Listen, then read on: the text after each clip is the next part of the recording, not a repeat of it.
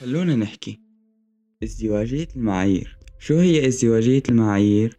أو كيف فينا نتعامل مع شخص عنده ازدواجية معايير؟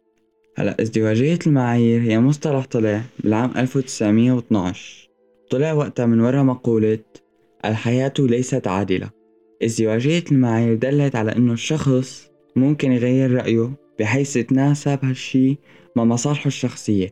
حتى لو كان هالشي ممكن يظلم عالم أو يساعد المظلوم بس كله بصب بمصلحته الشخصية.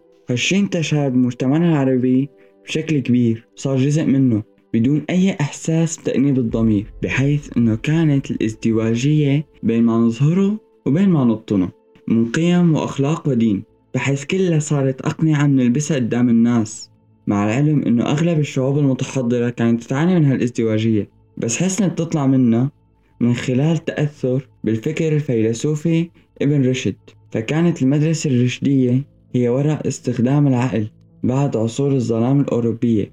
ولحتى نخلص من هالازدواجية لازم نفكر بشكل سليم ونوظف طاقاتنا بشي ينفعنا وينفع مجتمعنا. ونتعامل مع الإنسان على إنه إنسان بدون ما نحكم على معتقده أو عرقه أو شكله.